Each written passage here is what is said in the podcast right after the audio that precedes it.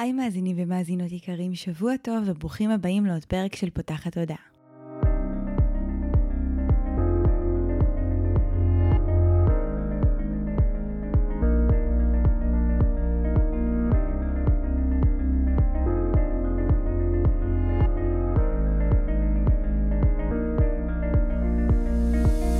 הפעם הראשונה שלכם כאן, פותחת הודעה היא תוכנית שנועדה להעביר רעיונות, לאתגר תפיסות קיימות ולפתוח את צורת החשיבה האוטומטית שנהוגה אצל כולנו לכל מיני כיוונים חדשים במטרה להכניס לחיים שלנו יותר כלילות, שלווה, זרימה, אהבה, קרבה וחופש, גם במערכת יחסים שלנו מול עצמנו וגם במערכות יחסים נוספות. אני ניצן אלפסי, אני המנחה של הפודקאסט הזה ואני מאמנת תודעתית ומלווה תהליכי עצמה אישית בעזרת כלים מעולמות התמודה, האנרגיה והרוח. ובפודקאסט הזה אני גם מראיינת וגם מדברת בעצמי על כל מיני נושאים שמעניינים אותי, מסקרנים אותי, ואני חושבת שהם בעלי ערך וצריכים להגיע גם לאוזניים שלכם. את הפרק של היום הקלטתי כבר די ממזמן, הוא היה אמור לצאת ביום ראשון, השמיני באוקטובר, וכולנו יודעים מה קרה משם, ואז הרגשתי שכזה אין לזה מקום וזה לא קשור,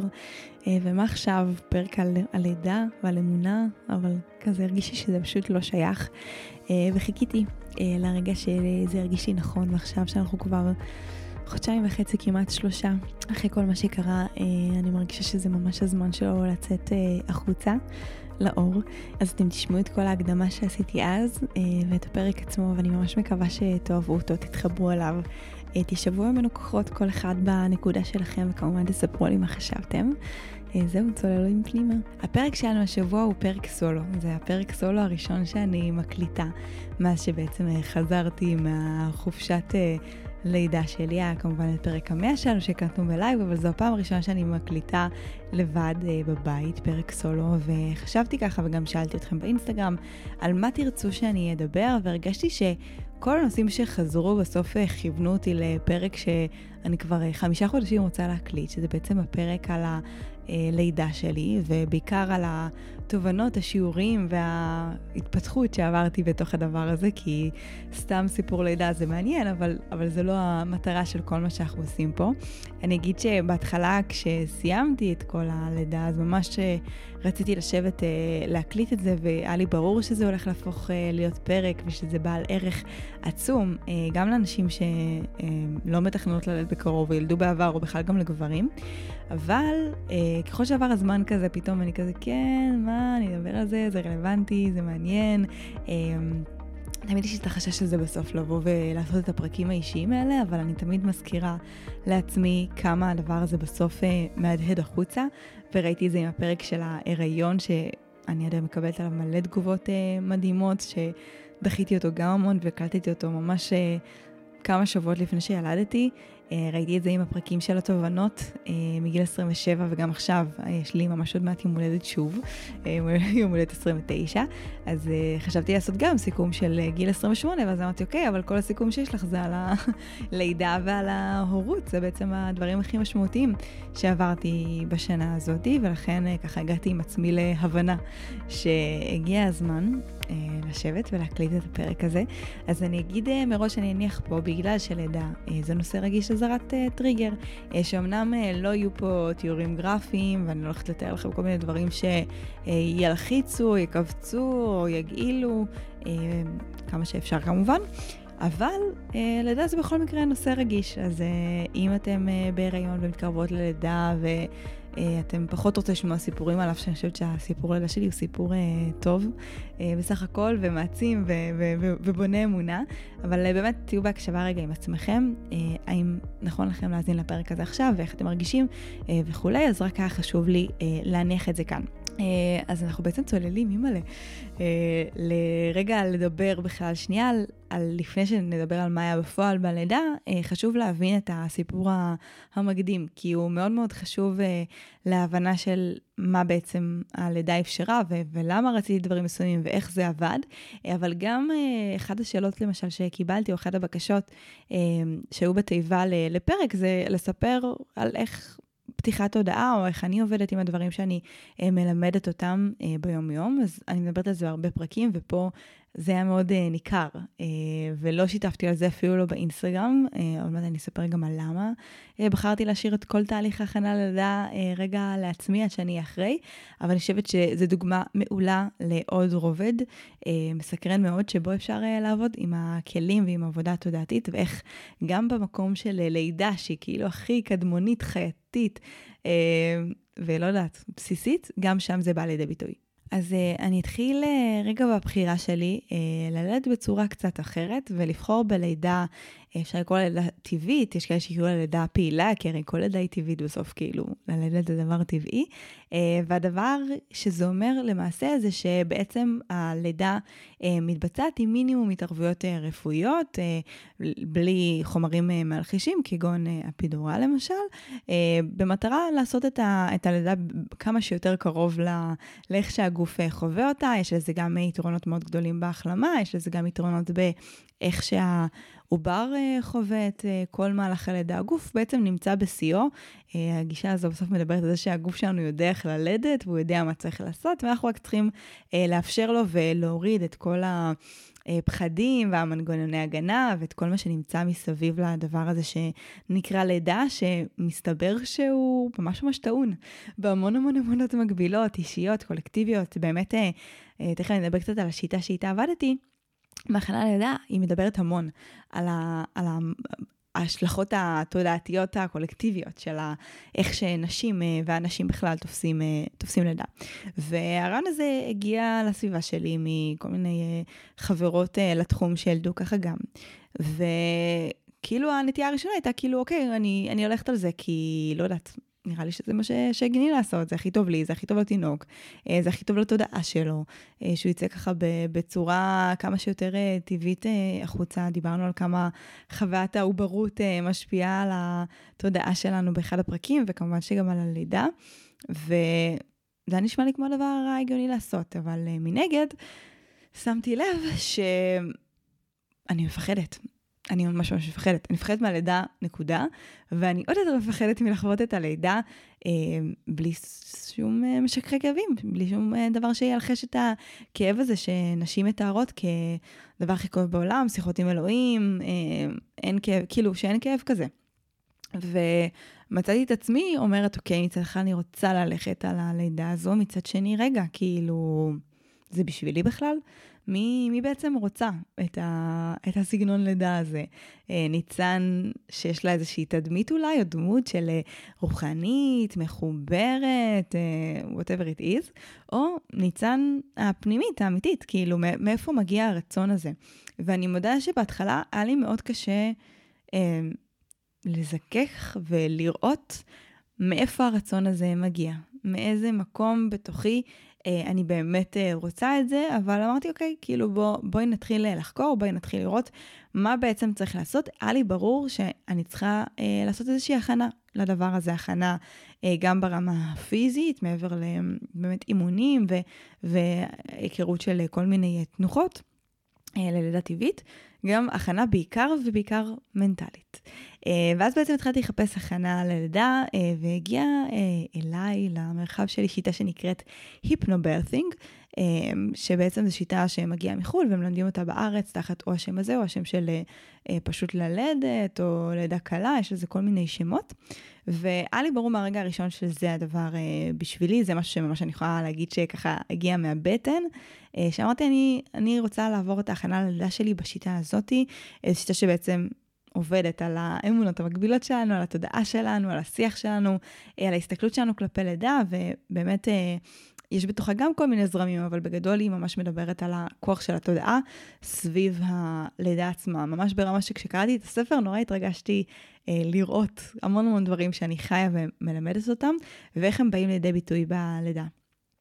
וזה השלב שבאמת התחלתי לחפש מישהי שהיא תהיה גם דולה וגם בעצם תעביר אותי ואת איליה בעלי את התהליך של ההכנה ללידה. היה לי ברור שאני רוצה מישהי שיהיה לנו את התהליך מתמשך, זה בסוף להכניס מישהי למרחב מאוד מאוד אינטימי, אולי אה, הכי אינטימי כמעט ש, שקיים, אה,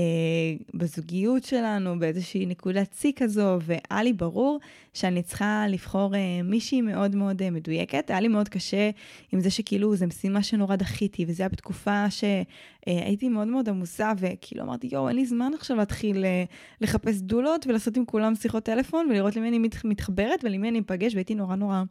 אה, לחוצה מזה. ובאמת אה, הסתובבתי עם הבקשה הזאת שהאישה הכי מדויקת הגיעה למרחב שלי. וביקשתי אפילו שישלחו לי איזשהו סימן, הייתה איזושהי דולה שחשבנו להתקדם איתה, קבענו איתה פגישה, וממש ביקשתי עם ההדרכה שלי שיתנו לי איזשהו סימן שזאת האישה. והסימן שעלה לי זה סימן של, של מלאך. שאם אני, שאם כאילו זאת תהיה אי, אז אני אראה איפשהו בבית, בחיר שאנחנו חושבים בו, או קעקוע עליה, לא יודעת מה, שיהיה איזשהו אלמנט של מלאכים. והגענו, והייתה פגישה לא כל כך מוצלחת,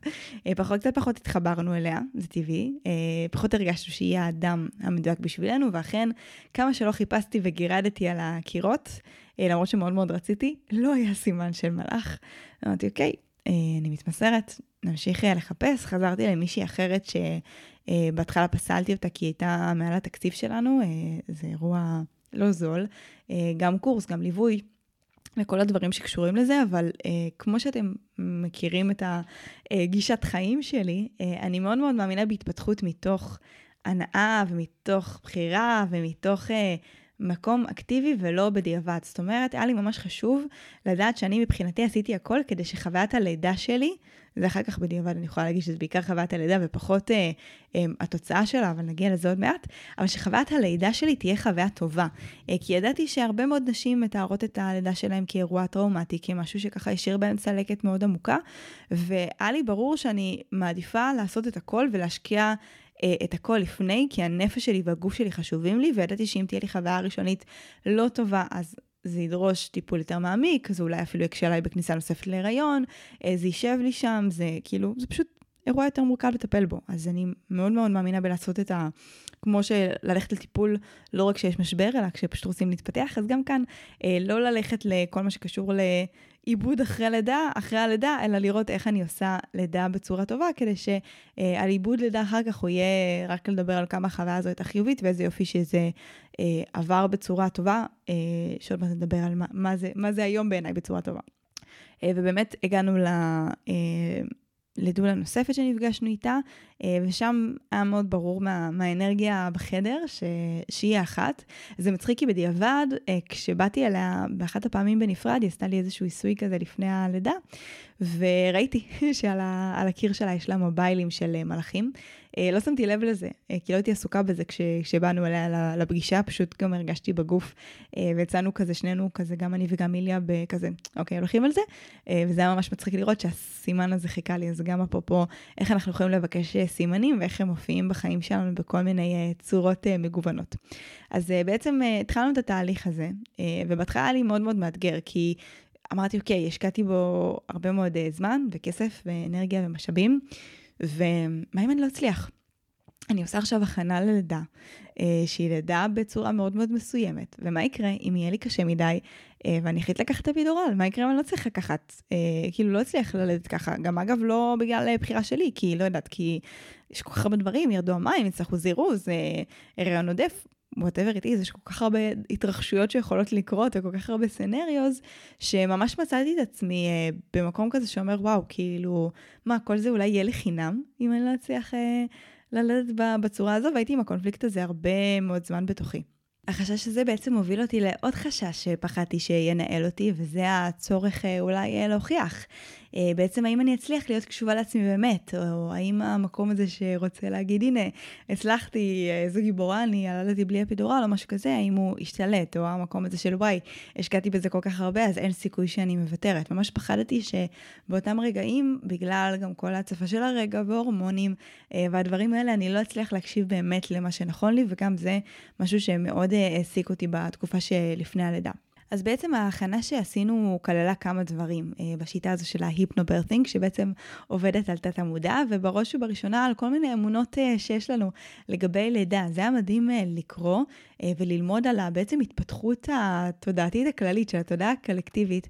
ביחס ללידה, איך התייחסו פעם ללידה, מתי היא עברה להיות בכלל בשכיבה, מתי זה הפך להיות משהו שבכלל עושים בבית חולים, בזה שבכלל קוראים לזה בית חולים. למשל, אחד הדברים שעבדתי עליהם מאוד בתקופה הזאת זה שינוי של שפה, שלא לקרוא לזה בית חולים, אלא לקרוא לזה בית יולדות, כי ברגע שאני קוראת לזה בית חולים, אז אוטומטית התודעה שלי חושבת שיצא מזה משהו רע, שאני יכולה, שזה מקום שהוא לא מטיב עבור הגוף שלי, אבל ברגע שאני קוראת לזה בית יולדות, אני בעצם מייצרת בתודעה שלי את התפיסה שאני הולכת ללדת שם, והכל בעצם יהיה בסדר, סתם לצורך העניין. ובאמת העבודה הזו הפגישה אותי עם הרבה אמונות על ה... איך שאני תופסת כאב, נגיד שיש לי הרבה אמונות כאלה של יש לי סף כאב נמוך, אני לא יודעת להתמודד כשממש קשה, בטח שזה פיזית, כמה אני מסוגלת בכלל להכיל קושי, כמה אני מורחת ממנו, איך אני תופסת את יכולת המסוגלות שלי להתמודדות ספציפית עם קושי, כמה אני בעצם גם מאמינה בעצמי באיזשהו אופן, וזה היה מאוד מאוד מאמת, כי זה נושאים שמצד אחד אני מתעסקת בהם כבר המון שנים, העסק שלי מאוד מתעסק במקום הזה של תחושת מסוגלות וערך עצמי וביטחון עצמי ואמונה עצמית. תוכנית עכשיו אני, זו תוכנית הדגל שלי, היא רצה כבר ארבע ומשהו שנים, והיא מתעסקת בדיוק בזה, וזה עבודה שכאילו זה תהליך שבניתי גם על בסיס בסופו של דבר התהליך האישי שלי, ופתאום לראות כמה הדבר הזה מנהל אותי בזירה שעד היום לא פגשתי, היה מאוד ככה, יכול גם להיות מציף, ובאמת המון שיח היה סביב, רגע, איך התמודדתי בחיים שלי עם קושי בעבר, והאם אני עדיין באמת מתקשה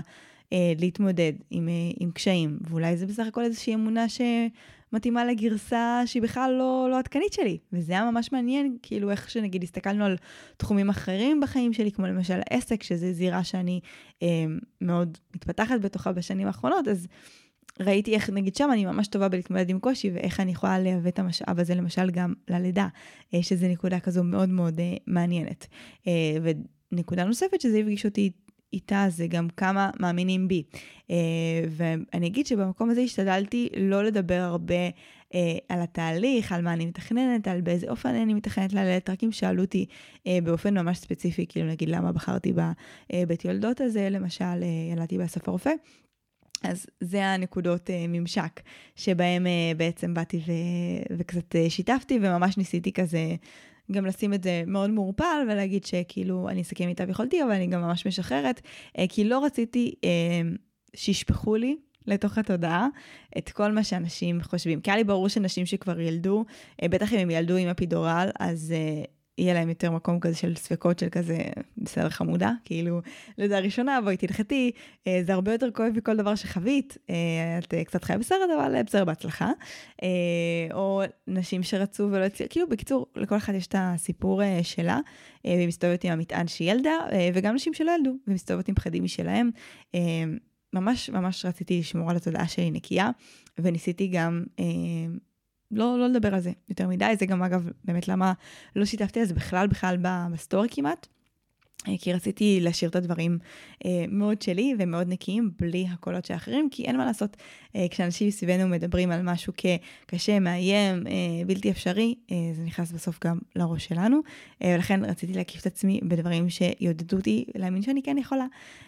ואגב גם כשבאמת כן אנשים שיתפתי, באמת גם נתקלתי בסקפטיות, שזה כמובן המראות של ה... של הקולות של הפחדים בתוכי, והשלכה של פחדים, ואני ממש אפילו זוכרת שיחה ספציפית, שאמא שלי, בלי כוונה, כאילו אמרה לי שאני קצת אופטימית, שאני, אם אני חושבת שאני אצליח למשוך את הכאבים עד הפתיחה הזאת, שבה כיוונתי להגיע לבית יולדות, ושזה הרבה יותר קודם ממה שחשבתי, ואני גם בטח עם ההורמונים של חודש תשיעי, מאוד מאוד נפגעתי, ואמרתי, יו, כאילו, האנשים שהכי אמורים להאמין בי, לא, לא, לא, לא חושבים שאני צריך לעמוד בזה, מה הסיכוי שאני אצליח? ממש אפילו גם התחלתי לחשוב שאולי איליה לא באמת מאמין שאני צריך לעשות את זה, וזה באמת היה נקודה מאוד מאוד מורכבת, ומה שעשיתי כדי להתפודד עם זה, זה באמת לנסות לשמור על עצמי עם התודעה כמה שיותר נקייה, וממש גם לשחרר את העובדה שאולי זה לא ילך כמו שרציתי, וזה לא אומר עליי שום דבר. שזה ממש מה שאני מלמדת פשוט ברובד אחר, המקום הזה של לשחרר תלות בתוצאה, שהתוצאה לא מגדירה אותי, שאני לא צריכה הוכחות כדי להרגיש בעלת ערך. למדתי את השיעור הזה על בשרי שוב, ברמה מאוד מאוד מעמיקה. ואני חושבת שמה שבאמת עזר לי במקום הזה, שזה גם עוד פעם חלק מההכנה שעשינו, זה המון השינוי הזה של השפה, ו- ולדבר על הלידה הזו כאילו היא קורית, ושאני עושה את הטוב והמטיב ביותר שלי, ובמקום להגיד כמה זה קשה, באמת להתקיים לידה שזה מאתגר, תליתי בבית כל מיני משפטי לידה מעצימים, עוד פעם לא עכשיו, אני יולדת בקלות ופשטות ללא כאב, כי אני לא מאמינה בפייק איטילי ומייקית, אתם יודעים את זה, אבל כן היו לי כל מיני משפטים בבית של הגוף שלי יודע איך ללדת, אני מיום ליום יותר סומכת על הגוף שלי שידע לעשות דבר הטוב ביותר, אני והגוף שלי פועלים בסנכרון ובהקשבה הדדית, כאילו כל מיני משפטים שתארו פחות את התהליך, או פחות איזשהו מצב כזה אידיאלי של ניתוק מהפחדים שלי והמציאות שלי, אלא באמת הדברים שאני רוצה להאמין, ואיפה שההצעות נגיד שהיו בספר, או דברים כאלה הרגישו לי קצת מאולצות, אז עידנתי את זה, ותאמתי את המשפטים אליי, למקום של איפה יכולת ההכלה שלי, ואיפה גם ענידת הכאבים, והאמונות המקבילות שלי, וממש פיזרתי במשך כמה שבועות המשפטים האלה בבית, וכל פעם שהעיניים שנתקלו בהם על דלת בכניסה לבית, על המראה, בחדר, בפינת עובדה, כל פעם קראתי את המשפטים האלה וממש אפשרתי להם לחלחל אליי. הייתי גם עושה ממש מדיטציות לפני השינה כל יום, של חצי שעה שהייתי נרדמת איתם, שבעצם במדיטציות האלה ממש זה היה כמו סוג של דמיון מודרך, היה שני סוגים, שאחד זה היה משפטי לידה מעצימים, שזה באמת כל מיני משפטים סטייל, מה שתליתי בבית, פשוט בריפיטים, להכניס את זה לתודעה, והשני היה, זה, קראו לזה הרפאיית הקשת, שתכלס זה איזון צ'קרות להריוניות, שממש עוברים על הצבעים של הצ'קרות, וכל איכות של הצ'קרה מדברים, נגיד, על איך היא באה לידי ביטוי בלידה, למשל בצ'קרת הגרון, שאני מצליחה לבטא את משאלות הלידה שלי, ולאפשר לקול שלי להישמע. אני לא זוכרת בדיוק איך הם ניסחו את זה, אבל ככה אני זוכרת את זה, ובאמת כל ערב הייתי עושה את ההרפאיות האלה, כדי לתרגל את ה-state of mind, שאני רוצה להיות בו בלידה. גם השתמשתי בהרפאיות האלה, לא כשהלידה כבר הייתה בעיצומה, כי זה ממש לא שלב שבו אפשר לשמוע מדיטציות, אבל כשרק הצירים התחילו, וכשהייתי צריכה להרפות כדי להיכנס לשינה כדי לצבור כוחות, זה ממש עוגנים ששימשו אותי, וזה היה באמת משהו מאוד מאוד מדהים. אז זה ככה לתהליך הכנה ללידה עצמה, ואני חושבת שבסוף הדבר הכי חשוב שקרה בעיקר בסוף התהליך, זה שבדיעבד הסתכלתי ואמרתי, אוקיי, אני יודעת שלא בטוח שאני אצליח ללדת בדיוק כמו שרציתי, אבל אני מאוד מאוד שמחה שרציתי לידה טבעית ופעילה, כי הדבר הזה גרם לי ללכת למצוא דולה ולעשות תהליך הכנה ללידה שהוא תרם לי גם ברמה אישית. כאילו התקופה הזאת הייתה תקופה מאוד מאוד משמעותית, הרגשתי שאני עוברת טיפול על עצמי לכל דבר, שאני עוברת טיפול זוגי לכל דבר, אני ואיליה פתחנו המון נושאים בדינמיקה בינינו ובאיכות שלנו להחזיק קושי בצורה משותפת, וזה באמת, אני חושבת שהתקופה שסביב הלידה הייתה תקופת סי בזוגיות שלנו לפני הלידה ובלידה עצמה, שבאמת פעלנו כמקשה אחת במלוא מובן המילה, וזה היה מאוד מאוד מרגש, וזה כל מיני דברים שהחלטתי לזקוף לזכות התהליך הזה, ואז כשהיינו ממש רגע לפני הלידה, ממש גם הצליחה להיפתח לי הנקודת מבט הזאת של אוקיי, כנראה שאם לא היה את הרצון הזה ללדת טבעי, אז לא הייתי יוצאת לכל התהליך הכנה הזה, וזה מזל שרציתי, כי ככה יצאתי לתהליך הכנה הזה, וגם אם אני בסוף לא אצליח ללדת ככה, עדיין הרווחתי כל כך הרבה דברים מהתהליך, וזה בדיוק מה שאני מדברת עליו, על המקום הזה שהמטרה היא הדרך, והדרך בעצם נותנת לנו מתנות הרבה יותר גדולות מהלידה עצמה. אני בסוף אדבר גם על חוות לידה, ומה עברתי שם ומה זה נתן לי, אבל אני חושבת שההכנה לתהליך היא חלק מאוד משמעותי במה שהלידה נתנה לי, וזה למה הקדשתי לדבר עליה כל כך הרבה זמן, כי אני באמת חושבת שבסוף בדיעבד, הדרך שעברתי והעובדה שעשיתי את ההכנה הזו, הם היו הרבה יותר חשובים, מהאם הצלחתי ללדת בצורה שרציתי, או לא הצלחתי ללדת בצורה שרציתי, וזה, וזה נקודה ממש חשובה כשאנחנו ניגשים לכל דבר שאנחנו רוצים, אז לזכור שהמטרה בסוף היא בעצם הלימוד האמיתי. התוצאה הסופית, ה-V או ה-X ב-to-do-list, או ברשימת רצונות, נכון, הוא חשוב, הוא משמעותי, אבל הוא, הוא בסוף תוצר לוואי של הדרך. אני חושבת שגם עצם העובדה שהתוצאה הייתה בצורה מסוימת מאוד מאוד קשורה גם לזה שהסכמתי ללכת את הדרך ולשחרר את התלות הזו בתוצאה, ולשחרר את האם זה יקרה בדיוק כמו שאני רוצה, וזה אחד השיעורים הכי הכי הכי הכי חשובים ועוצמתיים שלמדתי מהלידה, שבסוף המטרה היא הדרך ולהתמסר למקום הזה במלוא מובן המילה. אז הגענו לדבר על, ה, על הלידה, שבלידה היה מוטיב חוזר מאוד מאוד חזק, זה היה שיעור מאוד מאוד גדול באמונה, אני חושבת שעברתי ב... ארבעה מדרגים של שיעורי אמונה שהגיעו בצורה ספירלית אחד אחרי השני. אני הייתי גם בחודש אישי שבע, לפי הנומרולוגיה, שזה חודש אישי שמדבר ממש על זה, על מבחני אמונה, על חיזוק האמונה, ואני חושבת שלא, לא יכלתי לתת את הכותרת הזאת יותר, אם גם תשימו לב המון פרקים ודברים שדיברנו עליהם לפני הלידה, בחודשים שלפני זה, בפרקים שהקלטתי, מאוד עוסקים בזה, בשחרור שליטה, בהתמסרות, באמונה, וזה לא סתם, זה כמו שהרבה פרקים לפני שחסי להירן, עסקו בשחרור שליטה והסכמה שהדברים יקרו כמו שהם, ומגנות ודברים כאלה. אני ממש עוברת איתכם פה גם תהליך, בגלל זה גם חשוב לי לשקף את ההמשך שלו ואת הפירות שלו ואת הדברים שזה באמת ייצר ואיך זה נראה בסוף בפועל במציאות. ובאמת ה... אמונה זה משהו שנכח בהכל, אז קודם כל, מעבר לאמונה גם היה שיעור מאוד מאוד גדול בסובלנות, המתח הזה בסוף, בין הרצון הזה שהוא כבר יצא, והמתנה מורטת עצבים, לבין גם הרצון לא להיצא לדחוק בו, כי אני יודעת שאם אני אהיה בסטרס, ואני אהיה בכזה, יאללה, צא, צא, צא, צא, אז גם זה ישפיע על כל הלך החיים שלו, כי התודעה שלו בעצם תספוג, שמזרזים אותו, שהוא לא בקצב, שהוא צריך להזדרז, וגם עכשיו שהוא בחוץ, אני מאוד עובדת על לנסות לא... לא כזה להסתכל על, אוקיי, בגיל ככה וככה, אתה אמור לעשות ככה וככה, אבל נעשה גם פרק נפרד על הורות, כי אני ממש חושבת שזה חשוב לתודעה לכל ההתפתחות של החיים שלו אחר כך. אז זה היה ממש שיעור בסובלנות, וממש כל הזמן לחזור לסנטר, כל הזמן הדברים קורים בקצב שלהם, זה לא פשוט עם הורמונים, עם קושי פיזי של לסחוב, אבל גם מזה צלחנו. ובעצם נתחיל במבחן הראשון שהיה לי בתוך המבחן האמונה בתוך הלידה. אז המבחן הראשון שעברתי היה דווקא סביב התאריך. אתם יודעים, כבר נראה לי דיברתי על זה שלמדתי נומרולוגיה, ובסוף כשמסתכלים על, על בן אדם ועל המפה הנומרולוגית שלו, יש שלושה דברים שאנחנו מסתכלים עליהם. יום הלידה, סכום תאריך הלידה והשם הפרטי. זאת אומרת שיש לנו כבר שני נתונים שלא אנחנו בחרנו, שהיקום בורא עולם, משתרצו בחר, ולנו יש יכולת רק להשפיע על השם, וגם לגבי השם כבר, השם שבאנו איתו קצת עם איזשהו רצון מראש, והנושא של התאריך מאוד מאוד העסיק אותי. כמה אני פרי קונטרול, נשתף אתכם, ממש הייתי, ממש בדקתי, הצטלבות של, של תאריכים, כאילו נניח, אם הוא ייוולד בראשון לרביעי, הוא יהיה יום לידה אחד וייעוד שלוש. אם הוא ייוולד בתאריך הזה והזה, מה, מה יהיה הצירופים שיהיו לו, כדי לראות איזה מספר יתאים, מה יהיה הכי אידיאלי, ולנסות לחשב גם מראש איזה שמות יכולים אה, להיות לו. פסיכית. אבל בסדר, זה, זה, זה חלק מהסיפור.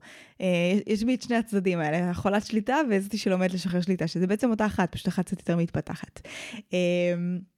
בעצם ממש הסתכלתי על כל התאריכים, ואני אגיד ש... לא היו תאריכים מושלמים, וגם את זה תצחה קבל, של מעשות הוא יוולד בחודש אפריל, כנראה בוודאות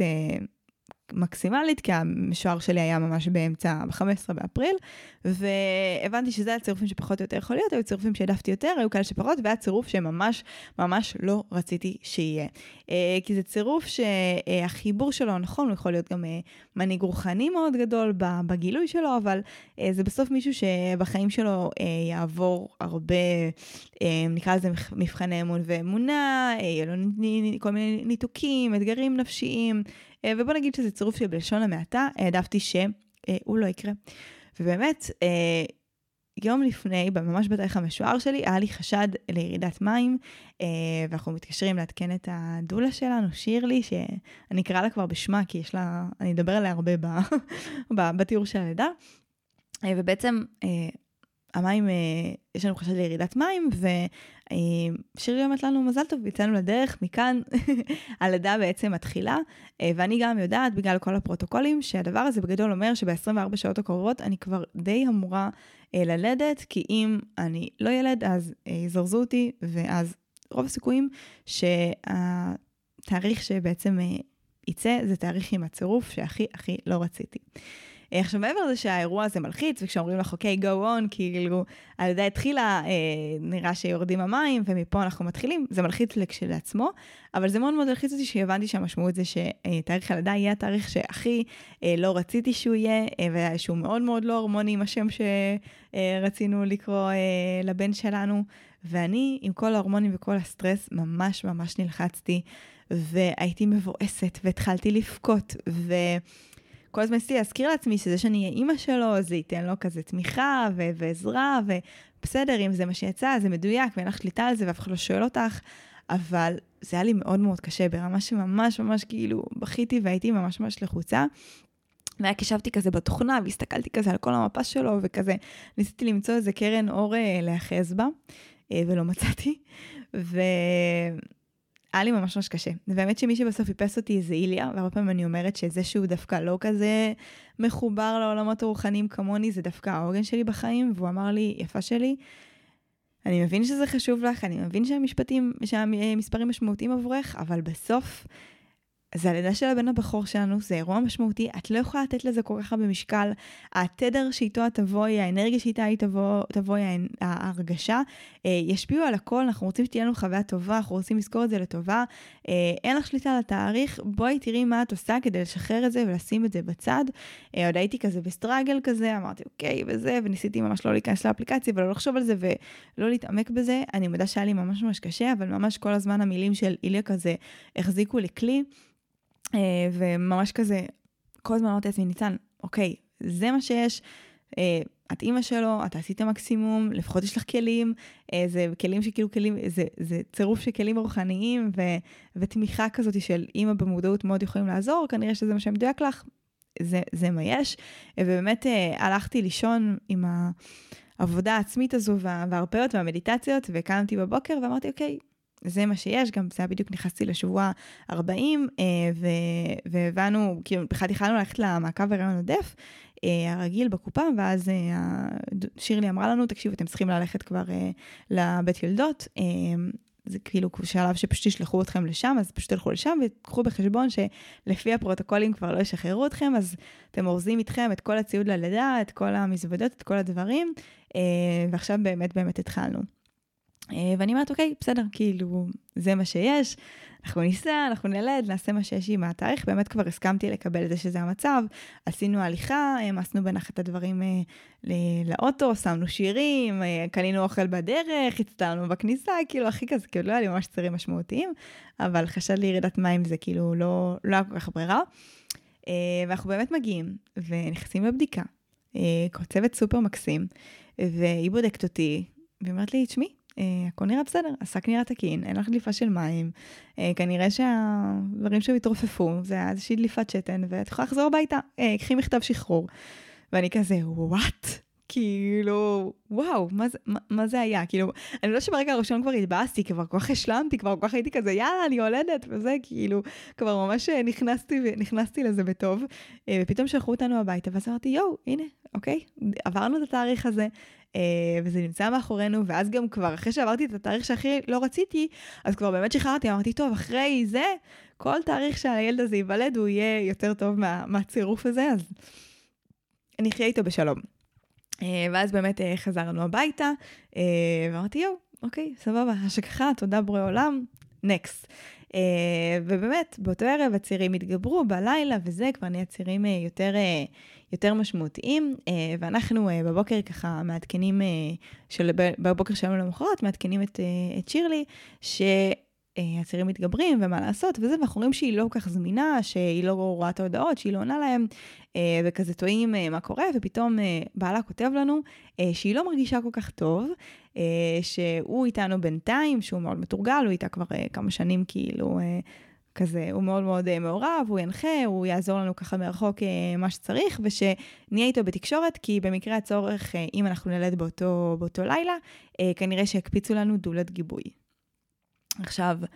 אני לא יודעת אם אני אצליח בכלל לתאר לכם את הדבר הזה שבנינו עם שירלי בחודשים האלה של ההכנה ללידה. אני חושבת שאני פגשתי אותה משהו כמו שמונה או תשע פעמים אה, עד הלידה עצמה, אה, כל פעם בין שעה וחצי לשלוש וחצי שעות. אה, איליה גם היה איתנו איזה שישה מפגשים של שלוש שעות כל אחד, ובאמת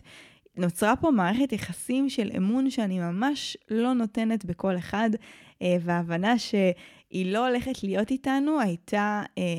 די מטלטלת. אה, זאת אומרת, אתה עושה את ההכנה, אתה מבין שזה קורה, מה פתאום הבן אדם שהכי שמחת עליו שיהיה עוגן בתהליך הזה, וסבבה, מכל ההכנה לידה, ולמדתי נשימות והכל, ברגע האמת לא זוכרים כלום, לפחות אני, והנוכחות שלה הייתה כזה, הביטחון שלי שאוקיי, היא תזכיר לי איך לנשום, היא תעזור לי, היא תזכיר לי, היא תדע לעזור להתחבר, להקשיב לעצמי מה נכון לי, ופתאום, בום, הכל הדבר הזה מתרסק. והקטע המצחיק הוא שלא רק זה, שהדולת גיבוי שרצו אה, להביא לנו, אה, היא הייתה בעצם האישה שנפגשנו איתה לפני שירלי, שהחלטנו בסוף לא להמשיך איתה. ואני אמרתי, יואו, כאילו, מה, מה, מה הסיכוי ומה זה אומר? ורגע, זה, זה לא קורה סתם, אמי, את בחודש שבע, יש פה משוב, יש פה התערבות מהרוח, אה, ואחרי כזה ההתעררויות וזה, וגם איליה כזה אמר לי, וואי, תקשיבי, אמי, זה, זה מוזר אם היא תבוא, כאילו, מה נעשה? אה, וגם בטח אחרי שאמרנו שאנחנו לא רוצים להמשיך איתה, כאילו, איזו סיטואציה לא נעימה, אולי נביא מישהי אחרת, אה, ואמרתי לי, איליה, תקשיב, אני חושבת שאם בסוף, אחרי הכל, היא זאתי שתהיה בחדר לידה, היא זאתי שצריכה להיות בחדר לידה. זה לפחות מי שאנחנו מכירים, שאי פעם פגשנו, היא לא זרה לחלוטין, נכון, בחרנו לא להמשיך איתה, אבל היא לא איזה בן אדם, כאילו, לא יודעת, שלא לא ידע לתמוך אותנו ברגע האמת, נכון, זה לא אידיאלי, זה לא שירלי, אבל כאילו, אוקיי, אם לשם החיים מובילים אותנו, זה מה שצריך לקרות, ואני מתקנת את, את הבעל של שירלי, שבמידה ואנחנו נלד הערב, אז אנחנו בסדר עם זה שהיא תהיה הדולה שלנו, ואיטיזו אותיטיז, זה, זה מה שיש. וברגע שאני משלימה עם זה, כמה שעות אחר כך שהצירים כבר מתחילים להתגבר, וכבר מתחילים לעבוד בצורה יותר אינטנסיבית בבית, הרי אני אגיד בכוכבית שבלידה פעילה מעדיפים להגיע לבית היולדות בשלב כמה שיותר מתקדם, כי ככל ש... אני זכרת, אוקסיטוצין טבעי זה משהו שמקדם לידה בצורה מדהימה, והוא נוצר בסביבה שבה אנחנו מרגישות רפויות, בטוחות, אהובות, שזה בעיקר בבית עם פלורסנטים ועם כזה אווירה של, של בית חולים, למרות שזה בית ילדות, זה עדיין בסוף, אתה מגיע לאווירת בית חולים ופלורסנטים ו... ורעשים ואנשים, יותר קשה לייצר אוקסיטוצין בצורה מטיבה, אז מעדיפים להישאר כמה שיותר זמן בבית, ובעצם תוך כדי שאנחנו עושים את ההכנה, היא חוזרת, היא חוזרת לקשר, שירלי אומרת לנו שהיא הצליחה ככה להרגיש יותר טוב, להתאפס, לעשות כמה דברים, ושהיא איתנו והיא תנחה אותנו, ושנראה שאנחנו כבר די קרובים לצאת לדרך לבית הילדות, עם פתיחה מספקת וצירים בתדירות מספקת, וזה קורה. ואנחנו בעצם יוצאים לדרך, מגיעים ונכנסים למיון. למיון יולדות, בעצם שם צריך לבדוק את הפתיחה. עכשיו אני אגיד גם בכוכבית, זה גם איזשהו פרט טכני חשוב, בשביל להיכנס לחדר לידה טבעית, שכבר אני אסביר מה זה אומר, וגם למה כיוונתי ללדת בו, צריך להיות בפתיחה שש. אחד הדברים שיש בחדר לידה טבעית, וזה הסיבה שרציתי גם את כל זה מלכתחילה, בין היתר, זה העובדה שיש שם אמבט לידה מאוד גדול, שבעצם אפשר ללדת במים. עכשיו, אני, מים זה... המוליך הרוחני הכי טוב שלי, כל התקשורים הכי טובים שלי מגיעים אה, כשאני מתקלחת, כל הרעיונות לקורסים, אה, אני ממש כאילו, המים עוזרים לי אה, להרפות, וידעתי שלגוף שלי, לנפש שלי, לתודעה שלי, וגם לילד שלי, יהיה הכי נכון שאני ילד במים, ובשביל לילד במים אי אפשר ללד עם אפידורל, אגב זה אחת הסיבות המרכזיות מעבר ל... עיכוב לידה והחלמה וכל הסיבות היותר טכניות ורציונליות, ידעתי שאני רוצה ללדת במים ושזו הדרך היחידה לעשות את זה בלי אפידורל, כי בעצם הפלא גוף התחתון משותק ואז את לא יכולה ללחוץ ואת לא יכולה להיות במים, וגם המים יכולים להאט את הקצב לב של העובר, וזה גם למה זו הסיבה שנכנסים לחדר הזה רק כשמגיעים בערך לפתיחה שש, משהו כזה. אז ידעתי שיש לי עוד קצת זמן להעביר במיון יולדות, אבל שמתי ממש כוונה שא' אני צריך להיכנס לחדר, שאני אהיה בתנאים המתאימים, צריך הריון מאוד מאוד תקין, צריך שכאילו כל המדדים יהיו מאוד מאוד uh, תקינים, uh, חותמים גם על איזשהו ויתור, כי בעצם בחדר הזה אתה לא מנותר uh, עם מוניטור uh, לאורך כל הלידה, שזה גם משהו שבחרתי לעשות, כי ידעתי שלשמוע את המוניטור עושה לי רק סטרס בגוף, ו- ומה קורה, וכל פעם שהייתי שומעת את המוניטור, uh, זה דווקא עושה לי עוד יותר אווירה של בית uh, חולים, וידעתי שזה יקבץ את הגוף שלי ו... ככה יעכב אותו, וזה גם, אפרופו בכוכבית נוספת, למה היכרות עצמית והיכרות עם הגוף והתודעה שלנו היא כל כך חשובה, בטח באירוע כזה, וידעתי שאני מכוונת לחדר הזה, שאני מקווה שהוא יהיה פנוי, כי יש רק שניים כאלה, ואני כרגע עושה את המקסימום, ובאמת התחלנו לעשות כל מיני תרגילים, הגעתי בפתיחה שלוש, היא אמרה לי ממש על הגבול של פתיחה ארבע, אני הייתי צריכה להגיע לפתיחה שש, ועשינו במשך חמש שעות, המון המון תרגילים, מתיחות, כל מיני דברים שנועדו להפוך את הצירים להרבה יותר אפקטיביים, זה כאב ברמות, אני כבר הייתי כאובה, הגוף שלי היה חלש מאוד, מזכירה שגם הייתי כבר עם צירים בבית כבר כמה שעות, והיינו כבר אז, כבר אחרי זה תשע שעות של צירים מאוד מאוד משמעותיים, חלקם בבית, חלקם במיון, ואני כבר כזה, בודקים אותי שוב ושוב ושוב, והפתיחה לא מתקדמת, לא מתקדמת, לא מתקדמת, נשארים על פתיחה שלוש, ואני לא מבינה מה קורה, כי אני באמת עושה את הכי הכי טוב שלי, עשינו גם כזה אווירה של חושך, והבאנו כזה פרי לייט, באמת עשיתי הכל כדי שגם שם יהיה לי את האווירה הכי אוקסיטוצינית שיש. ואז אנחנו כבר שנייה כזה מדברים בינינו, אני שירלי ואיליה, מה עוד יכול להיות שמעכב אותי, שחוסם אותי, האם יש איזשהו פחד נוסף, האם יש איזשהו זה, עכשיו אמרתי, תשמעו, אני מפחדת באופן טבעי, זה מאוד כואב עכשיו, אני לא יודעת אם בחדר לידה הטבעית המעולל הזה, זה יחב פחות, מה, מה זה יהיה שונה, אני מרגישה שכאילו אין לי אופק, אני תקועה בפתיחה הזו כבר המון זמן, כואב לי, אני לא יודעת כמה אני זמן, אני אצליח להמשיך, אבל אם אני ממש ממש מנסה לחשוב על מה יכול לעכב אותי, יש משהו אחד שאני יכולה לחשוב עליו, וזו עובדה שאימא שלי מחכה מחוץ לחדר. היה לנו הרבה מתיחות סביב הנושא הזה של המעורבות שלה בלידה. ידעתי שאני בוודאות רוצה שהיא תהיה איתי בחלק של הלידה עצמה, שהוא יצא החוצה, אבל לא ידעתי מאיזה שלב היא תהיה, תכננתי שהיא תגיע בשלב יותר מתקדם, בפועל הייתה איתנו ממש מההתחלה, בהתחלה הייתה בתוך החדר, ואז בסוף הוציאו אותה החוצה, כי זה היה נורא צפוף, כאילו גם איליה, גם דולה, גם מילדת, ולא עלה איזשהו משהו ספציפי שהיא יכלה לתמוך אותו באותו זמן, וידעתי שהיא מחכה בחוץ, ו... ידעתי שהאנרגיה שלה היא משפיעה עליי, היא לא עושה את זה מתוך מקום רע, היא עושה את זה כי היא אימא שלי ואני בת הבכורה שלה ואני יולדת וזה אירוע מרגש, והיא גם מתרגשת, אבל ידעתי שהידיעה שהיא בחוץ והיא ממתינה לאיזושהי התפתחות, ואני עדיין תקועה בפתיחה שלוש, שיש מצב שזה מעכב אותי באיזשהו אופן, והתלבטתי נורא מה לעשות. אם לבקש מאיליה שיגיד לה לצאת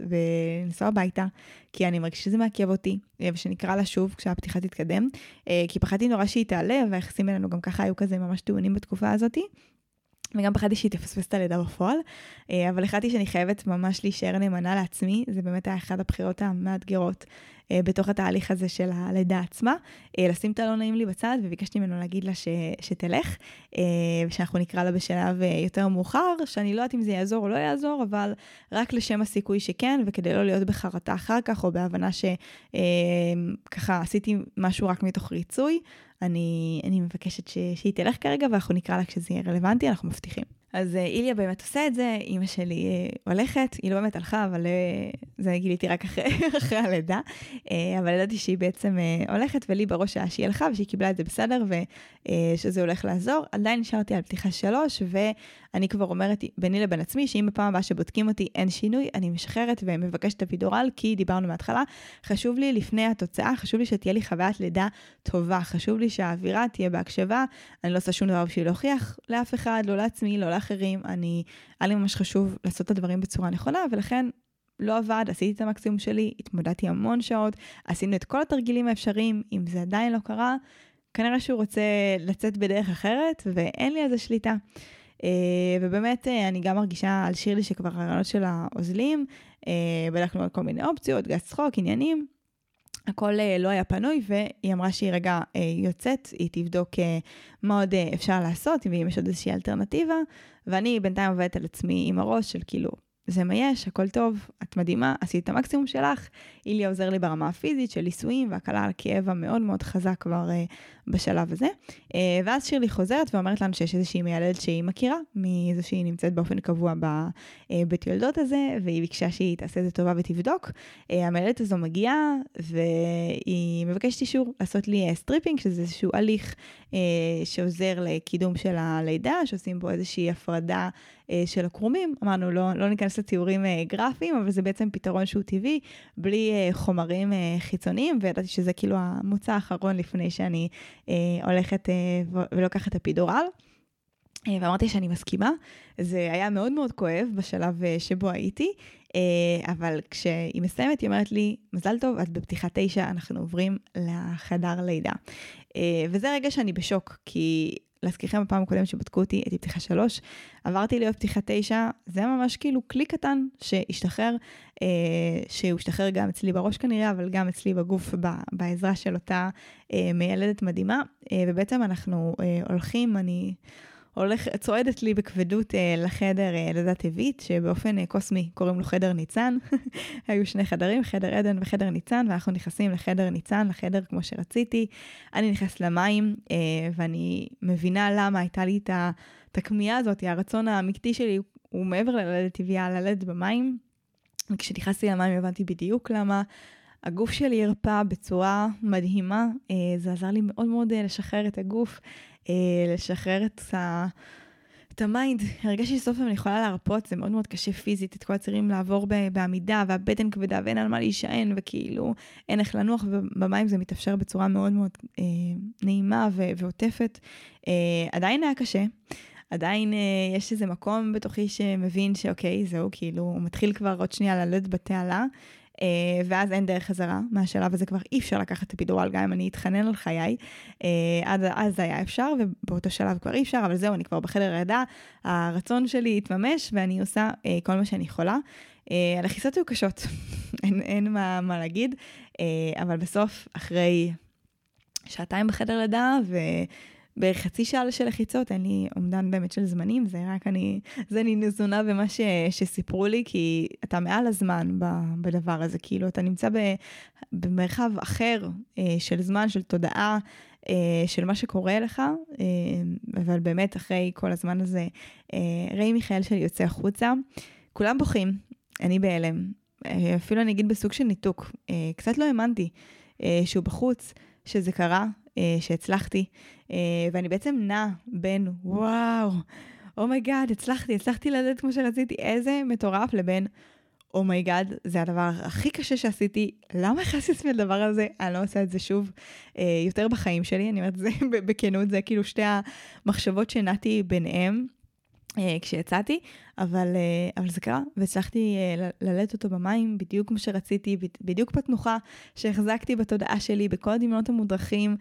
נשענת לאחור, הוא יצא, הניחו אותו עליי, בכי גדול של כולם, התרגשות גדולה, ובעיקר הלם שלי. אז בעצם היה פה איזשהו שיעור ספירלי שחזר כבר שלוש פעמים, של ברגע שהסכמתי לקבל, שהדברים לא יקרו כמו שאני רוצה, הם קרו מעל לכל הציפיות. ברגע שהסכמתי ש... הלידה תהיה בתאריך שלא רציתי, ילדתי בתאריך, האמת מעולה שאני מאוד מאוד אוהבת אותו. אחרי שהסכמתי לקבל ששירלי, הדולה שלנו, לא תהיה איתנו בלידה, היא בסוף כן הצליחה להגיע ולהיות איתנו ולהיות התמיכה הכי מדויקת שיכלנו להכיל לעצמנו לאירוע המטורף הזה שנקרא אה, לידה ראשונה ולידה בכלל. אה, ואחרי שהסכמתי לשחרר את זה שאני לא ילד בלידה טבעית כמו שרציתי והתכוננתי וזה בסדר ו... העיקר התהליך וכל מה שעשיתי, ועשיתי באמת את הכי הכי טוב שלי, ומפה אני מרפאה, uh, הכל השתנה, הגיעה איזושהי, איזושהי עזרה, איזשהו סיוע אלוהי, אני באמת אין לי דרך להגדיר את ה... זה שהיא פתאום הגיעה, גם כאילו שירלי מצאה אותה, חיפשה אותה בפייסבוק, וזה שלחה לו הודעה במסנג'ר, דברים באמת הזויים, uh, היא הגיעה, ו- והעובדה שהיא הגיעה, ולא מי שבדקה אותנו באופן קבוע, שכל הזמן הייתה כזה באנרגיה... קצת מאתגרת, וכל הזמן נשארה עם הפתיחה שלוש, פתיחה שלוש, פתיחה שלוש, דק, הכל השתחרר, ובאמת הבנתי שהשיעור שלי, לא סתם גם, הייתי ביום אישי שבע, בסוף הלידה עצמה התרחשה ב-שמונה עשרה, שזה יום תשע, יחד עם ה... החודש האישי שלי זה יוצא, שגם ביום האישי שלי הייתי ביום שבע, תבינו כמה מוטיבה, אמונה ושחרור השליטה היה חזק פה, ובעצם אמרתי שלושה שיעורים ספירליים, שברגע שהסכמתי לשחרר, זכיתי במה שרציתי, ואפילו מעל לכל הציפיות, ואז הגיע המבחן בערך האחרון, אחרי שיצאתי מהאמבט הגדולה הזאת שבה ילדתי, בעצם בדקו אותי, ואז הדולה שלי מתיישבת, שירלי באה ואומרת לי, תשמעי, הבטחתי תמיד להגיד לך את האמת, גם אם היא לא פשוטה, המצב שם למטה לא נראה כל כך טוב, וכנראה שתצטרכי להיכנס עכשיו לניתוח בהרדמה מלאה. עכשיו, זו בשורה די מלחיצה. א', כי אחרי שעשיתי את כל זה, מי רוצה להיכנס לאינטווח בהרדמה מלאה? שתיים, אני מאוד כאילו יודעת כמה השעות הראשונות הן חשובות לתחושת הביטחון והעיטוף של התינוק החדש שלי, וכמה זה חשוב לביסוס התחושה שלו בעולם, כאילו הוא יצא מהמקום הכי עטוף בעולם למקום הכי רועש ולא מוגן, אז כאילו אני הדבר היחיד שהוא מכיר, הריח שלי, הקול שלי, פעימות הלב שלי, ומה עכשיו הוא יהיה בלעדיי, איך זה ישפיע עליו בשעות הכל כך קריטיות האלה, ידעתי שזה חשוב לביסוס ההנקה. שמאוד רציתי לעשות השתדלות ולהצליח, ולמרות כל הדברים האלה והידיעה המאוד מלחיצה, היה בי שקט פנימי כל כך עמוק שאני לא יודעת להסביר. אני חושבת שאחרי שעברתי את השלושה מבחני אמונה האלה, פשוט הייתי כזה ביני לבין הבורא, שאמרתי לו, תשמע, אחרי כל הניסים וכל הדברים שסידרתי לאורך הדרך, אני פשוט יודעת שיהיה בסדר. אני לא יודעת איך, אני לא יודעת מה, אבל אני יודעת ש... שהדברים יסתדרו, והיה לי תחושה שאני לא צריך להיכנס לניתוח הזה, ואכן כך היה. הגיע מומחה לבדוק אותי, אמר שהמצב פחות גרוע מהערכה הראשונית, ולא היה צורך בניתוח. ופה ידעתי שעשיתי איזשהו closure, והצלחתי באמת כבר לעלות במדרגה. אני הרבה פעמים מדברת על, על מדרגות, של שיעורים, אז אני חושב שאם נגיד בן אדם חווה את זה בתקופה, אני חוויתי בתוך השעות האלה של הלידה, בערך, לא יודעת, מהרגע שהירידת מים כזה, עד בסוף הזמן שהוא יצא, בוא נגיד שעברו קצת יותר מ- מיומיים, שלושה ימים כמעט,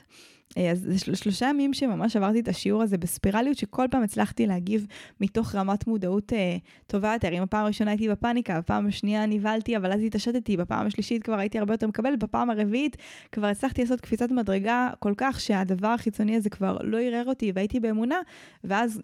כבר כאילו שיעור כבר סוג שנחסך ממני, ולא הייתי צריכה לעבור את הניתוח הזה, לא הייתי צריכה אפילו להגיע לרגע האחרון, ממש מהר כבר בדקו ואמרו שאני לא אצטרך לעשות את זה.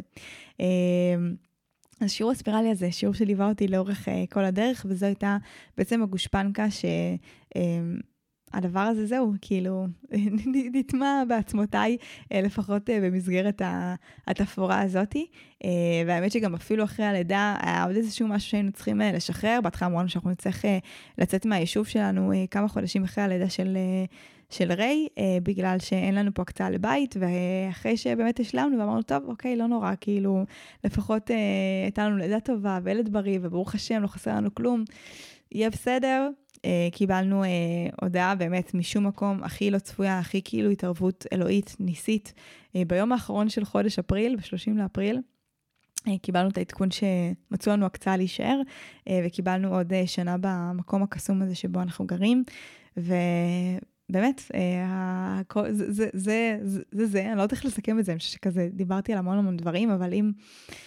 שנייה צריך לאסוף ולסכם, אני חושבת שהדברים הכי גדולים שלמדתי בתוך כל התהליך הזה, זה א', רגע, ההקשבה מאוד עמוקה זו לעצמי, לראות שהרצונות שלי מגיעים ממני, לדייק, לזכור שה... המטרה היא בעצם הדרך, וזה לא באמת חשוב אם אני אגיע לתוצאה בדיוק כמו שרציתי, אלא הדרך שעברתי בשביל להגיע לתוצאה היא הרבה יותר חשובה, כי היא תעזור לי להיות האדם שאני רוצה להיות, או לרכוש את התכונות, או לעבור את השיעורים אה, בצורה הכי מטיבה. והשיעור הגדול הזה שכשבעצם אנחנו מסכימים באמת להיכנע ולהסכים בכל ליבנו, לוותר,